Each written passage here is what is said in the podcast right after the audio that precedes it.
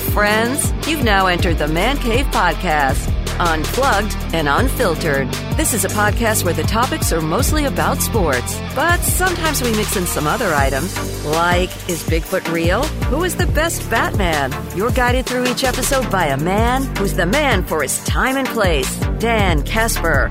So welcome to the Man Cave, and stick around for a while. You're going to like it here.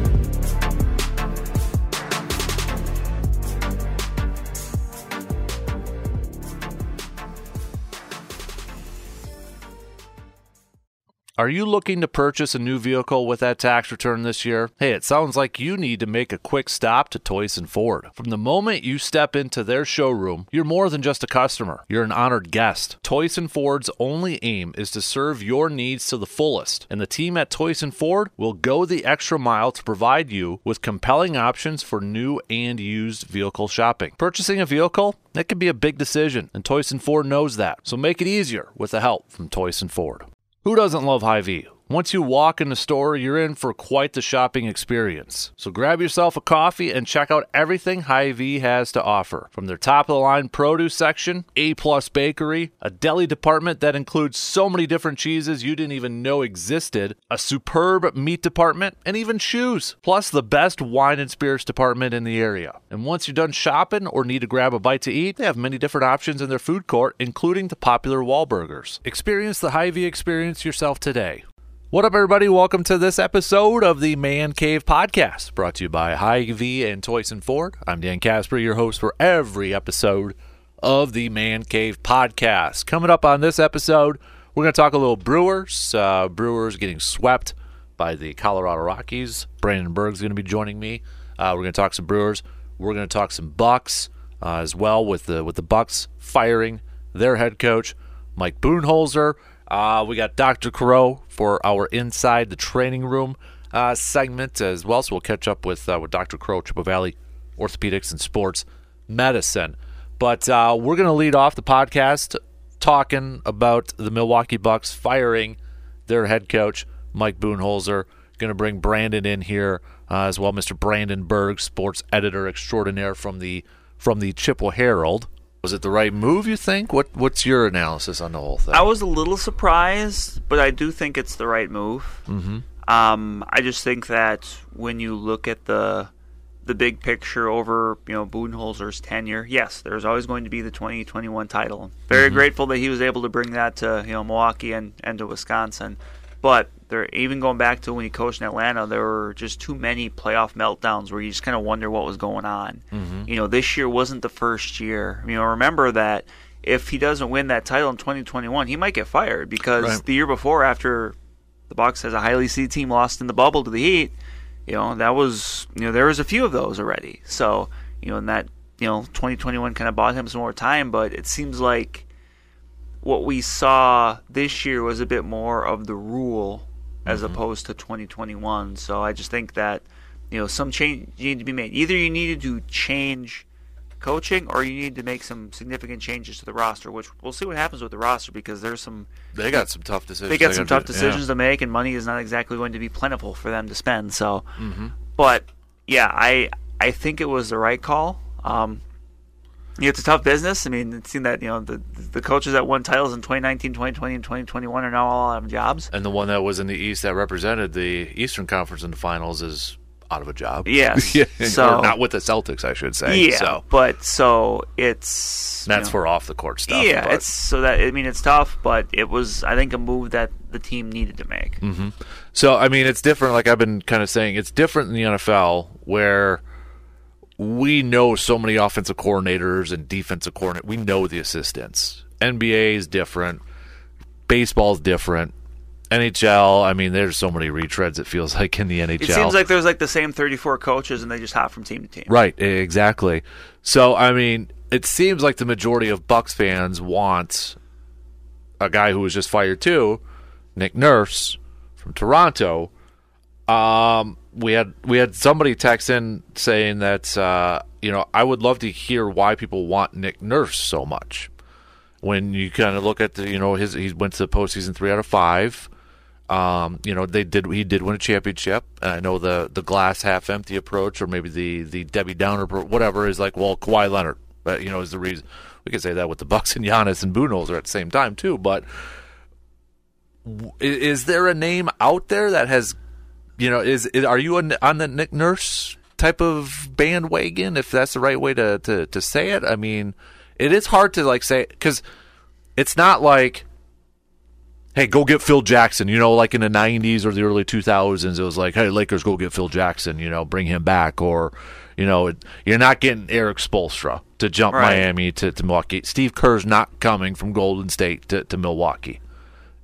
Are you on that Nick Nurse train, or is there another name or names that's kind of jumping out to you? I think you kind of explained it well, because I'll be the first to admit that when it comes to like kind of knowing assistant coaches and stuff like that in the NBA, I really don't. Mm-hmm. So it's not like the NFL where we can say, "Ooh, this offense," you know, like right. You know, when the Vikings were looking for their coach and Kevin O'Connell was out there, I'm like, "Oh, I know." I mean, I know of him. Mm-hmm. You know, here I really don't too much. You know, the Nick Nurse thing. I do think that caller brings up an interesting point, because you know I think in some cases, the reason Nick Nurse is out, or is kind of being talked about out there, is because it's somebody people know. Right. Yeah. And I think a lot of people might be in a similar boat to us, where maybe they don't know all these assistant coaches inside and out. You can say, oh, no, why don't we go with this assistant from this team because of X, Y, and Z. Mm-hmm. And, it's a good point that, yes, won the title in 2019. I'm not even going to say, well, it's because of Kawhi Leonard. But, the few years after that, haven't been great. And, mm-hmm.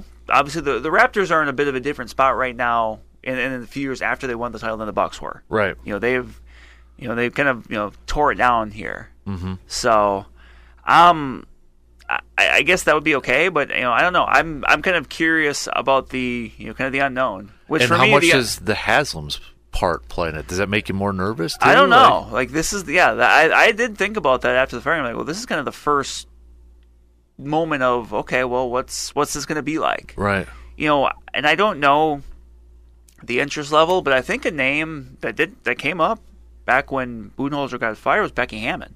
Yeah. That I think could be really interesting. Mm-hmm. I think she's won a title with the Las Vegas Aces, yes, WNBA. The WNBA, yeah. But has extensive coaching under Greg Popovich in San Antonio. Mm-hmm. And the Bucks, I mean, not only interviewed her for the coaching job before Budenholzer, the year prior, she was interviewed for the GM job in Milwaukee. Yeah. So somebody there really holds her in high regards. There's some people there that hold her in very high esteem, and you look mm-hmm. at your resume and you can see why. So right. She's one I would be interested in. Mm-hmm. And that's another. I know a couple people said some, mentioned her because of the Popovich tree. Remember, Budenholzer was a longtime assistant. And I don't know if that would necessarily be kind of going back to the same well, mm-hmm. but. That is someone that, I think would be interesting. But, yeah, outside of that, I'm not really sure. Mm-hmm. Yeah, there's like his real – and I would love Eric Spoelstra. Yeah, it's not going to happen. Not going to happen. It's not gonna, yeah. Any of the like you said, Steve Kerr, whoever, it's not going to happen. Right. Those they're happy where they are. Mm-hmm. Yeah, exactly. So, like Doc Rivers, Doc Rivers, is there much difference? No. No, because they've kind of got similar. I mean, the difference is Budenholzer's won a title. Oh no, Doc won it with Boston. That's one right. Year. My bad. Yeah, so that was a long time ago. But still, yeah, they're similar there. So, and the Bucks have had some assistants, not just in recent years, but this year that are out there. Charles Lee's out there. Obviously, Darvin Ham's on the coach of the Lakers. Like there's, that tree for them has kind of branched pretty well so far, but I guess if you're someone like Charles Lee now, suddenly are you like, well, hold on a second. Mm-hmm. If the Bucks are interested, how much? And this might be a dumb question, but how much should Giannis be involved in this decision? I think you need to make sure you get his opinion. It's not going to mm-hmm. be whatever decision you make, you're not going to be like, well, this is up to you. Mm-hmm. Because one, I don't think you put a player in that spot. Number two, I don't think Giannis wants to be in that spot. Right. I think he wants to be a voice in the room, and say, hey, here's who we're looking to bring in. What do you think? Kind mm-hmm. of a thing. But not okay, honest, we've got Coach A and Coach B. Which one do you want? Right. Yeah, I agree. And that's kind of what they did. Remember when Bud got first hired, it was Giannis and Middleton and him were out to breakfast, that whole storyline, just kind of like to get to know each other. But, yeah, I mean, when you got a guy like Giannis and that's, and the NBA, I feel like, too, when you've got your superstar, you kind of have to cater to them a little bit more. Yeah, because it's, a superstar, a top 2 or 3 player in the NBA mm-hmm. is so much more impactful than any other sport. And I feel like, too, like where I would trust Giannis, as opposed to, I don't say like a Kyrie Irving or something like that, to get an opinion or, you know, to involve in the process. And kind of like what you said too, maybe Giannis doesn't want to be that main guy. He'll give his opinion, but you don't want him to be like I said, you don't want him to be the deciding factor. Right. Like if he says, "Oh no, I like both of these candidates," then okay, then you make your decision and you know that your superstar is on board. Right. Yep. You know? And I mean, because wasn't it talked about too? Like he was a little bit down after the Jason Kidd fight. Like he was close to Kidd. Yeah, because he was close to Kidd, and that's why some people were worried at the time. Like, oh, why are they firing Jason Kidd? Because you know that's going to send him out of here. You know, obviously that didn't happen. I think that above all else, Giannis wants to win. Mm-hmm. You know, wants to continue to be successful. And look, at the end of the series, Giannis making the comment about he wanted to guard Jimmy Butler more, but he says he deferred to the coach. Like, that's the coach's decision. Mm-hmm. But he said he would have liked to have tried his hand at Jimmy Butler because nothing else they were trying was working. Right. Is there anybody? I was trying to think of this earlier, like even on the college level. Like I don't know. Like I'm not sure if there's any like. The only person I could think of, and I don't even think he would make this move at this point, was Jawan Howard because he was a longtime NBA assistant. Yeah, and how what that storyline would be if he became with the whole Wisconsin connection there. I don't think he would do that. I don't think so. I was trying to think of like a legit sort of connection there. Jay Wright ain't coming out of retirement to coach the Bucks or anything like that either. So I just what Indiana's coach Mike Woodson was a longtime NBA coach. That ain't gonna happen. No, I think you're gonna see them stay in the the NBA pool as maybe an assistant, or like I said, if you're dipping out for someone like Becky Hammon, but someone that does have significant NBA ties. Right. Yeah, a ton of experience at the NBA level. So it's gonna be a weird offseason, or like maybe not weird, but an interesting offseason for the Bucks because you got that player option for Middleton. Brook is a free agent after coming off this big year. I threw out the question on Tuesday, Brandon, if you had to pick between one of the two, which one are you bringing back? Brook's older, but maybe healthier. Yeah, this is tough because I think, and maybe part of this will change with coaching, but I think the thing in recent years when the Bucks have gotten burned, the issue for them is maybe there was too much rim protection because you look at the teams that kind of, quote unquote, had their number, the Heat and the Celtics. Those teams aren't overly big. They've got some, big guys, but the Bucks certainly had the size advantage. But they were athletic, and they were able to get by them. And we saw how much the Heat dusted the Bucks on defense in that series. Mm-hmm. And it wasn't. And look, Jimmy Butler obviously was awesome, but other guys were making plays. Like you look at Bam's them, an all-star, but he's not a big like Brook Lopez. But you watch them play, move the ball on offense versus the Bucks, and it looked like it was two different games being played. Mm-hmm. And I just think that. I don't know, like, because I really like Brook Lopez, but I don't know, like, it's a tough decision. I don't envy. I'm just glad I'm not making it. Exactly. I don't envy whoever has to make it when that time comes, but because I think at some point you want to try to get not that they're not athletic, but more like threes and fours. Mm-hmm. And, do you try Giannis a little more at the five? Do you put Bobby Portis in a starting lineup? Sort of thing? You go like 4 or 5 of those two and try to get some athleticism coming off the bench. Mm-hmm. And how does this all work out? I mean, remember at the trade deadline we were talking about the Jay Crowder trade, and by the end of the playoffs, Jay Crowder's had commented he was kind of wondering like what his role in the team was, which was fair because he didn't really play. Right, like it was just somebody had also mentioned too is there something more going on? Maybe it was the Jay Crowder thing, because I and again, I don't know any inside info, but I mean, John Horst sent over, was it 3 second-round picks? Mm-hmm. I mean, we were waiting for that trade to happen since the beginning of the season. Yeah, that was one that everyone was kind of pointing to, like, oh, this is the move that should happen. So the fact that he barely played in the postseason and didn't really contribute when he was out there, was there, like, some animosity maybe between GM and head coach because, like, why aren't you playing my guy that I acquired? Could that be part of it? Maybe. But I think ultimately, I mean, the final nail in the coffin had to be probably the first-round exit. Otherwise, you're still playing right now. Yeah, and not only the first-round exit, but like a bad first-round exit. Outside of the one game where they set a record for threes, like they were just beat. Like it wasn't like, oh, this team got lucky a time or two. No, Miami was the better team in that series and wasn't particularly close. Mm-hmm. Yeah, I don't know. It's going to be. This is a big offseason for for John Horst. It is. For Bucks general manager John Horst. Not only for the coach. And I wonder how much, I think the other part in this too is like how much say is he going to have in the head coach? Because you've got, I don't know who the governor is for the Bucks this year, if it's Haslam or Edens. I'm not sure who it is right now. But hopefully he has a fair amount because, I mean, if you're the GM, you should. Mm-hmm. Yeah. I would hope so. How much does Aaron Rodgers have a say since he's got a little I know, he's a big Knicks fan. I know. He's been to more Knicks games, I think, in the last couple days and probably Bucks games in the last, 2 years, it seems like. So maybe he can buy it from Dolan over there at some point. I don't know. It'd be an improvement. It probably would even be. Though, I mean, hey, the Knicks they're still alive. They've kind of pulled themselves off the mat after a long period of nothing. Yeah. And then, you know, you look at it like, I know some people are celebrating. I don't like celebrating when somebody loses a job, sort of thing, and I don't care how much money they make. Yeah, or but it was. I feel like it was a move that had to be made. I will say that. Yeah, I would agree with that. And it's just you look at the timing of everything too with this playoff series. The more that's kind of coming out, Giannis was hurt. We found out Mike Budenholzer's brother died in a car accident during the series. You got to imagine that probably affected him a little bit on a personal level, you know. How could it not? Right, exactly. And then people kind of saying that's an excuse and all. Stop it. No. Just stop it. But you know, just the timing of everything, it couldn't have come at a worse time. You know, Giannis getting hurt and all that. Yeah, and then, you go up against a team that's just red hot. That you know that it clicks for with a star that was able to take over games, which Jimmy Butler did repeatedly. And it's like. The Heat weren't a typical 8 seed.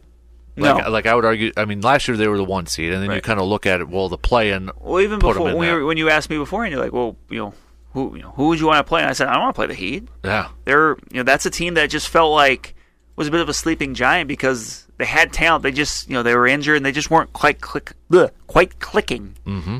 Yep. But they are now. Yep, definitely. So we'll see.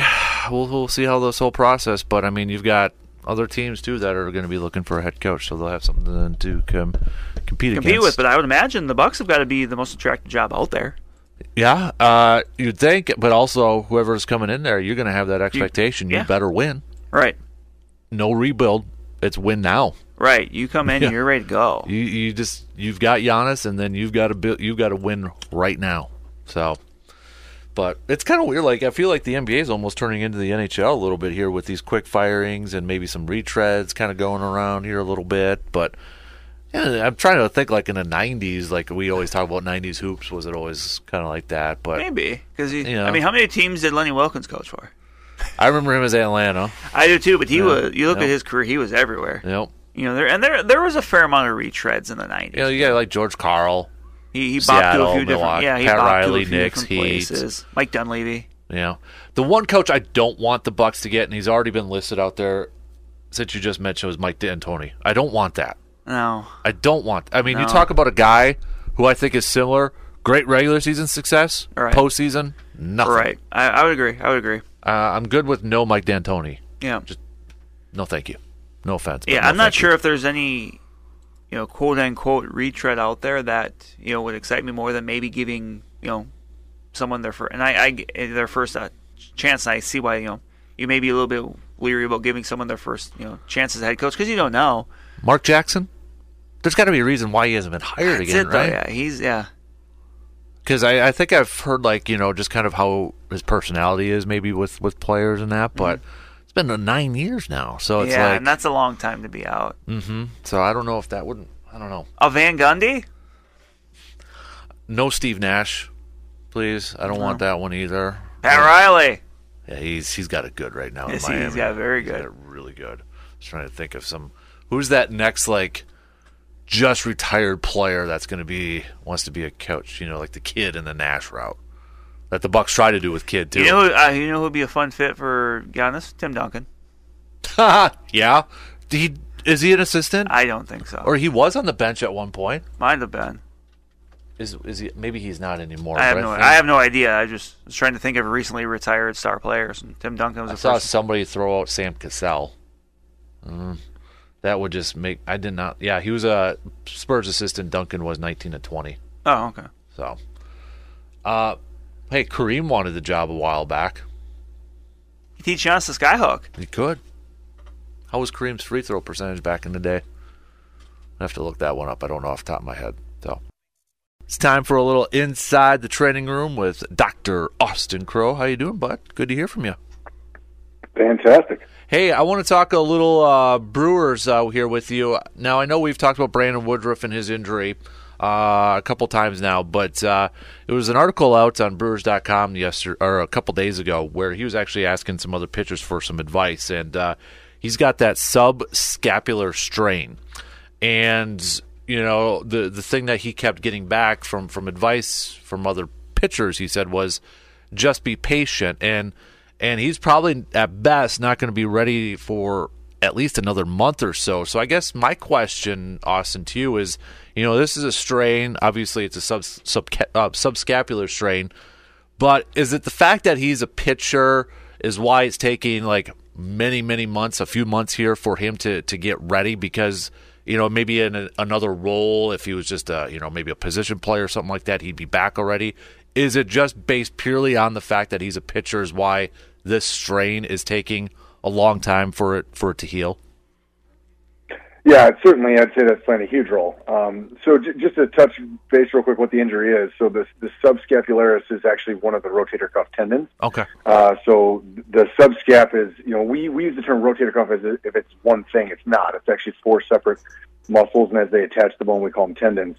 So the subscapularis is the one on the front of the shoulder. So that aids in basically internal rotation and adduction of the arm. So as you can imagine, bringing the arm in and across, that's basically almost the definition of a pitching motion. So it plays a huge role in throwing. So absolutely, someone who throws hard, which I think pitchers fall in that category, yeah, certainly going to be putting a lot more stress across it than some of the other players in the field. I will say this.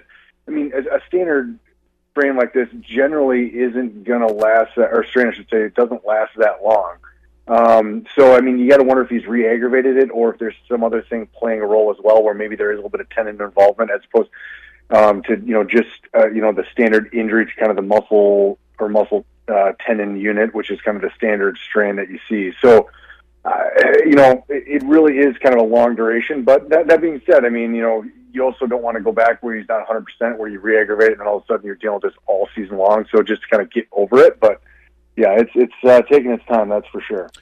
Sticking with the Brewers, and one of their youngsters, outfielder Garrett Mitchell, underwent shoulder surgery to repair a labrum in his left shoulder. Now, to kind of refresh it, it happened in a game where he slid into third base, and that's where they're saying he injured it. But he actually went out and played the field, and you know, he threw a ball and tried to throw somebody out, and that's when he was pulled.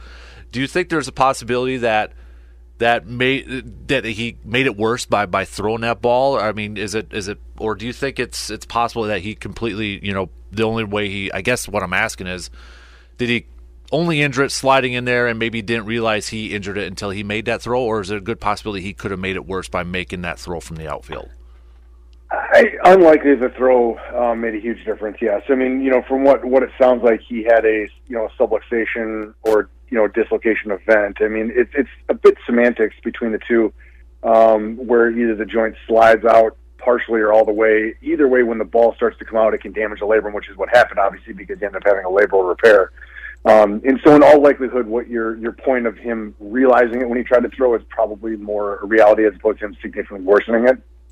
So, you know, a lot of times people have like an event where they, you know, they're like, ooh, I felt something, but maybe it's not as bad as I thought. And then all of a sudden they do something else that really kind of shines a light on how bad you actually injured it. So it's not uncommon to have athletes do that, where they ding themselves up, try to fight through it for a play or two, or maybe even a little bit longer, and then also have another event where it's like, okay, this is serious. I did something to myself, and then all of a sudden the story changes.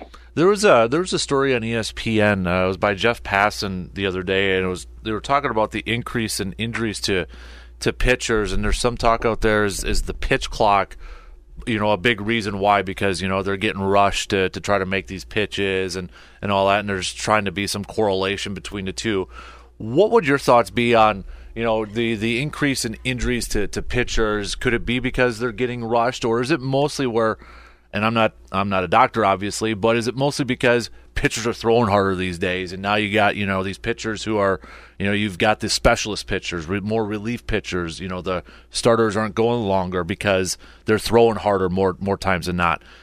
Do you think there possibly could be a correlation because of that pitch clock, you know, involving that increase?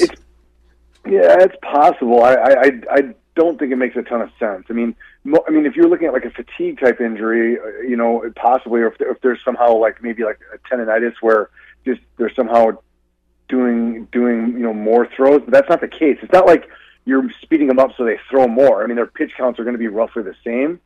So I don't think like a pitcher throws lefty arm and it somehow recovers and then they can throw again. I mean, it's not like a stamina meter on a video game, right? You know, I mean, that's not the way the game works. So I don't think there's going to be a correlation there. It could be wrong. I mean, it may be somehow giving them a couple seconds extra, but I mean, we're not talking like a minute between each pitch, although sometimes it used to seem like it was, but you know, it isn't that. So I doubt there's a correlation there. I think your point is probably more valid that just what athletes are doing now, and especially in pitching, what they're able to do for, I mean, you know, I feel like when we were growing up, people were throwing 90s and mid-90s, and that was like an amazing fastball. I mean, there's so many guys hitting three digits. It's just unbelievable what people are doing to their bodies. And guess what? The human body hasn't changed over the last 20 years. What's happening is that we're just pushing it to the boundaries. And so when you do that and you push to that edge, unfortunately, sometimes the body pushes back and you get injuries to the shoulder and elbow, and that's just what I think what we're seeing is much more likely the scenario. He's Dr. Crow inside the Trading Room, Chippewa Valley Orthopedics and Sports Medicine. The draft was this past weekend, and I got to ask you about this running back that the Titans selected, Tajay Spears. He doesn't have an ACL in one of his knees and has arthritis already. So and I was reading a little bit here at the NFL Combine, test revealed a full thickness cartilage loss and no ACL in his knee. Two-part here. First off, what does it mean by full thickness cartilage loss? And when they say he doesn't have an ACL, is it possible that he's born without an ACL, or was that like surgically removed?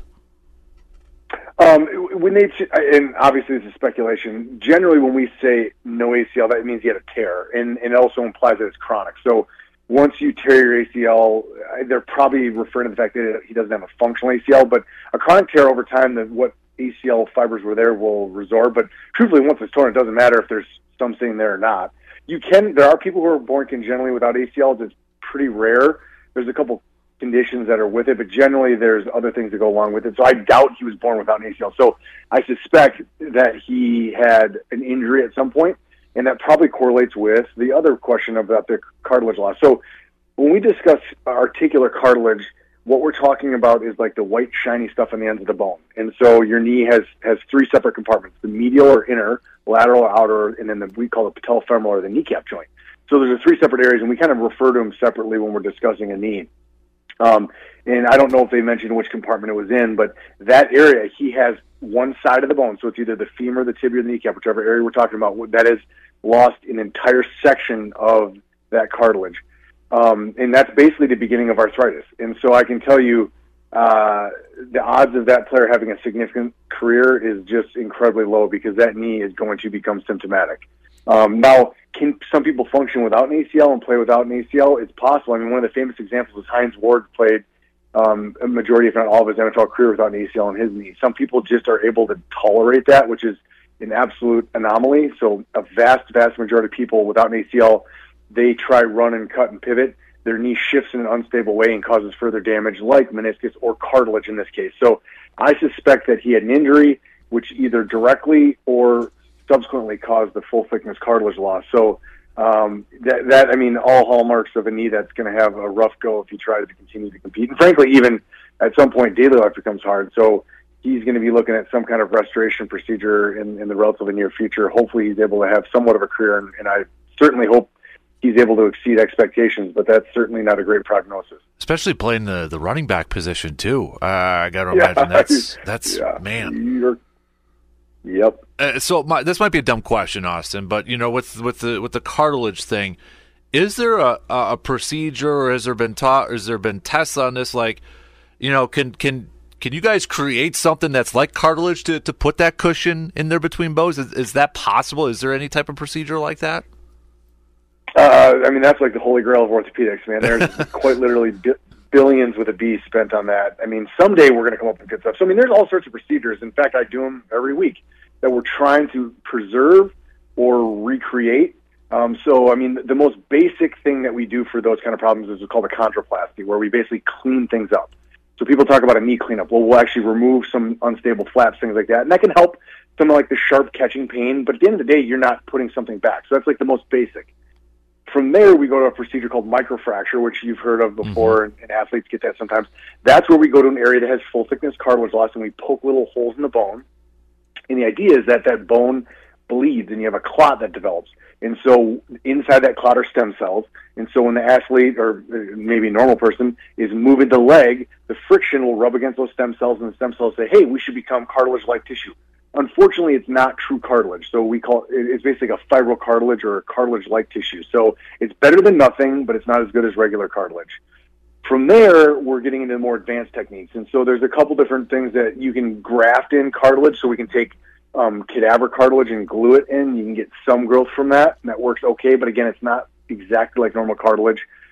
One of the better techniques, and one that we're doing more and more often, is where we're actually, you know, you're a golfer, so, you know, when you're looking at a green and they move the hole around, they take a core of dirt and grass to move the hole, right? We can do that with the knee, where we take a core of bone and cartilage and we plug it in. So those are called osteoarticular or osteochondral grafts. Now, you can either do it from your own knee or take it from a cadaver.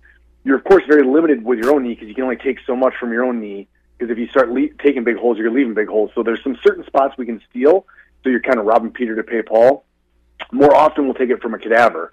But you know, you can't just use any cadaver, so you have to get matched. So these people will basically, and I have multiple patients on this list right now, so we get approval, we get an MRI, we get a match for their knee, and then once we have a graft, we'll call the patient and say, hey, we have a graft, are you ready to go? So it's not quite like a kidney transplant where you're like, have a pager and you have to come in immediately, but usually we'll have only a couple-week window for them to come in and do that. So those are all efforts to restore native cartilage, and some of those newer techniques are working well. But I hope someday we have a simple little shot or a gel we stick in there. But it hasn't happened yet. So now people are getting these big surgeries in effort to kind of restore things. But it's a work in progress for sure. Interesting. So good stuff as always, Austin. Appreciate it, and love chatting with you every Friday, buddy. You enjoy the weekend, and we'll catch up with you again soon, sir. Sounds good. Take care. All right, Brewers, Brandon. What the heck happened yesterday? Holy, I was thinking, okay, 4-0. That, you know, Wayne Miley's kind of cruising here a little bit. I wanted to ask you the Balk situation yesterday. That's a big topic of debate, I should say, on the Twitters and social media and such. Do you think that was a balk?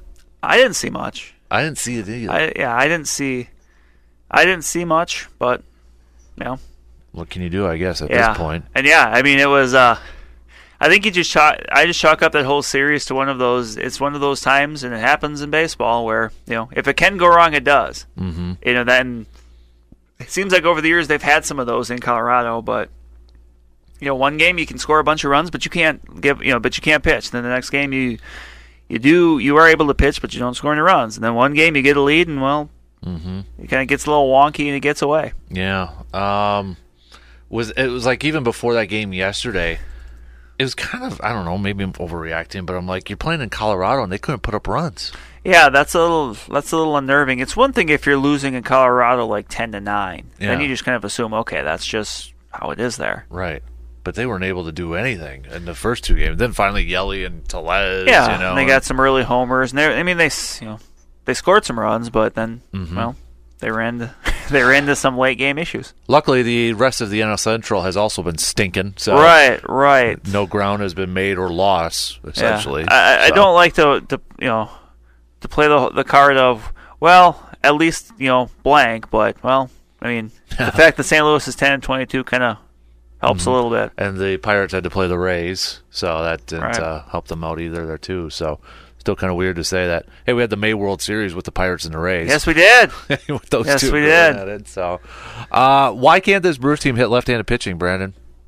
It's a good question. I don't think it's. I mean, it's certainly not something limited to this year's team. You know, I was thinking a little bit about this, and like, I think to me, a big domino in this is the lack of production from first base against lefties. And that's not specifically Rowdy Tellez, but just not having that secondary option there too, because that's something they've been looking for.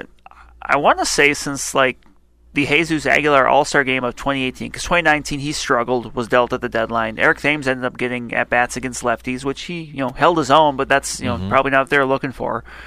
And then the last 3 years, like they just haven't gotten much against lefties out of first base. Remember 2020, it was Justin Smoak. That experience did not work. 2021, they acquired Rowdy Tellez during the year, but still they didn't really have that. Was that the Vogelbach year too? Yeah, they just didn't have that that right-handed bat that could just mash lefties. And then last year they kind of miscast Keston Hiura in that role when Keston Hiura was a much better hitter against righties than lefties, and that's kind of what they're doing with Luke Voit. Yeah, where those are guys that even though they're right-handed pitching, they had reverse splits where they hit righties better than lefties, but they're still trying to put them out there to do it, and they just don't do it. Like the numbers over their career say they don't. I'm sure you read the article from Adam McCalvey on Brewers where they talked a little bit about this, and a big theme on there was you just mentioned it. The reverse splits are weird. It is because normally for most players, if you're a left-handed batter, you hit righties better. If you're a right-handed batter, you hit lefties better. But that hasn't been the case with some of those guys they have, and I think that's something you have to address at some point because. Bringing in William Contreras was a good move because he hits lefties. But you need more than that. And I know part of it was they think that getting Tyrone Taylor back is going to help, and maybe it will. But you need more because it's bad. And it's not like there's anyone in the minors I don't think that you can go to and grab and give them that shot. Right. Because I think you need to go outside the organization and just try to find somebody. And it's not getting look. It doesn't have to be a gigantic move, but just kind of scouring the landscape, looking for a corner infielder that just hits lefties. And Mike Brosseau is that kind of guy. He struggled a little bit against lefties this year, but his numbers over his career are much better against lefties. Someone of that ilk that can play first base. It doesn't have to be a superstar. Just somebody that you can put out there that can play first base against lefties. And you know what? At some point it might be Mike Brosseau, just because he's kind of a bit adventurous when he's playing defense. At maybe third. But. Especially once Luis Urias gets back, right. That might bump him around. So maybe that's a guy that when that happens, you give him more of a shot at first base. But so they need to do something because it's been an issue for a while, right? And I know Yelich had a theory when he was asked about it, and I don't know if you saw this, but he kind of mentioned it's like platooning has become a bigger thing in baseball right now, and our pitchers just kind of more aware of that. More game planned up for that, so they've got more of a scouting report to it. They're better prepared to go up against those lineups with the platooning. Could be, maybe, yeah. Could be. But yeah, if that is the way they're going with certain spots, like because that was a whole Moneyball thing though too, isn't it? Where it's like it doesn't matter. They didn't really lefty versus righty sort of thing. The matchup doesn't matter as much if kind of the numbers say the matchup doesn't matter. Yeah, so I don't know if that does that factor into that? I mean, at what point do you? I mean, if you're a good hitter, you're like, and that's the thing because you're not going to sit Mike Trout against a lefty righty sort of thing. No, and that's it. Like if you're Christian Yelich in 2018 and 2019 wasn't getting a day off against a lefty, right? You know what I mean? Or Ryan Braun at the peak of his powers wasn't getting a day off against like a righty. Like they weren't playing matchups there. Like when you're at a certain level. You're not playing matchups with that player, but the issue is the Brewers don't really have anybody like that. I guess maybe Willie Adames, but he's really been scuffling. Like, there's nobody that you look at and say, well, that guy's just out there every day, no matter what. Even going back to Prince Fielder, like Prince Fielder, you look at his numbers, he was much better against righties and lefties, but it's Prince Fielder. Like, you still were going to put him out there against left-handed pitching, even tough lefties, right? Yeah, and if you didn't put him out there every day, he'd probably get mad at you. Exactly. Yeah, that guy played like. All the time. Yes, he did. I mean, that was a big point of pride for him. Like, he never wanted to take a day off. And, that's just... And that's what sucks that his career ended because of an injury. Yeah, and he was someone that, had earned that right. But, there's really not many people in this lineup offensively that are at that level right now of production where you say, hey, you know what, this may be a tough matchup for you, but we got to have you out there. Like, there's just... you know, this it's just kind of another year where there's just a bunch of interchangeable parts, and, you know, sometimes they're good and, you know, sometimes they're not. Yeah. So it's just, it's, yeah, because you mentioned you go back to last year, it was a theme too. Was it? I think they were 27-25 against starting left-handed pitchers. It's been an issue for, you know, several years. Mm-hmm. Yeah, which is kind of a little bit surprising. They still took 2 or 3 from, you know, the Angels when they started all lefties. Right, and I think was it. And let me bring it up here because McCulvey actually mentioned that too. Let's see if I can. Yeah, so here's some of the numbers. I know I brought them up the other day.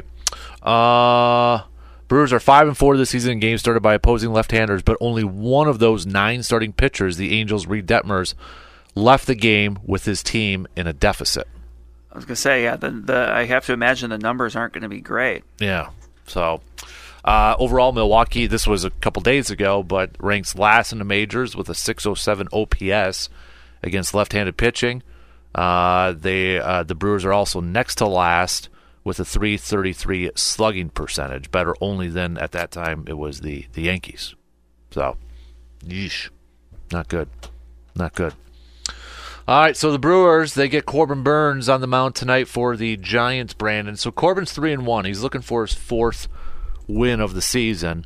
But is it fair to say that still Corbin Burns really hasn't maybe pitched at a Corbin Burns level? And is it the big one that kind of stands out as the strikeout number so far for Corbin? Yeah, I think there's still room for, you know, to improve. And it does seem like the last few starts he's kind of started to find that feel of that cutter a little bit more. But yeah, I think, you know, you can make the case that, you know, his best pitching is ahead of him this year, mm-hmm. which, you know, there were some, you know, rough waters earlier on, but it does seem like, you know, it feels a little bit better here more recently. So that's reason for optimism. And, you know, look, if you're looking to, you know, end a losing streak, you know, he's the guy you want out there right now. Mm-hmm. You know, because what, 4 games in a row they've lost now? Yep. Go back to that last one against the Angels. So, all right, so they got him, and then it's Colin Ray, and then it sounds like maybe Adrian Hauser making his debut on Sunday. Yeah. So I know they've been kind of preparing him to be a bullpen guy, but with injuries here, you kind of have to throw him out there as a spot starter. Opportunity, you know, the opportunity says, hey, you need him. I know they had a really good month of April, but looking at this May schedule, I mean, this is what kind of makes it disappointing that you get swept by Colorado because now you got the Giants, okay, but then you return home against the Dodgers. I know the Dodgers have been a little down, but still, they're playing better. Yeah. Then you got St. Louis, who's down, but still, I always get nervous playing the Cardinals. I don't care, you know, right. Record-wise. Then you follow that up with Tampa Bay, who's the best team in baseball right now. Then you return home against Houston. Then you got San Francisco, but then you got to go on the road against Toronto to end the month of. I mean, that's gonna be a tough month of May here. Yep, I think you're gonna see what they got. How come nobody can emulate what the Rays do? By the way, I know Matt Arnold's got some Rays pedigree to him, but this is unbelievable how the start of the season they're having. The run differentials, just you know, just the brain trust that they have is, you know, they don't get brain drained when, you know, because normally when you're good for a while, teams will pick at your front office or they'll pick at your coaching staff and you know, try to get that success there, but it's just continual. They got an interesting month of May here too. I've got it up here really quickly here. So they begin a series now after sweeping the Pirates, first place Pirates. Got to get you guys say that. Yep, for sure. The struggling Yankees, but still the Yankees. Then they got Baltimore right after that. Baltimore's another solid season so far. And then you got the Yankees again. And then they've got the Mets. And then they've got the Brewers. And then they've got the Blue Jays. And then they got the Dodgers. Woo! So that's the Rays' upcoming schedule here. Month of May might tell us really about what the Rays are made of here. That's if you're a baseball fan, you got to be excited about that schedule. So that's going to do it for us on this episode of the Man Cave Podcast. Again, brought to you by our awesome friends from Hy-Vee and Toys & Ford. Don't forget, if you're not following or subscribing to the pod, make sure you do so for free. That way you never miss another episode. Don't forget to tell your family and your friends about the Man Cave Podcast. You can leave us a voice message for some Q&A or your comments or your own analysis to be featured on an upcoming episode. The Man Cave Podcast. You can get that link in the podcast description on your favorite podcasting platforms. I'm Dan Casper. Thanks again for tuning in to this episode, and we will talk to you next time on a future episode of the Man Cave Podcast.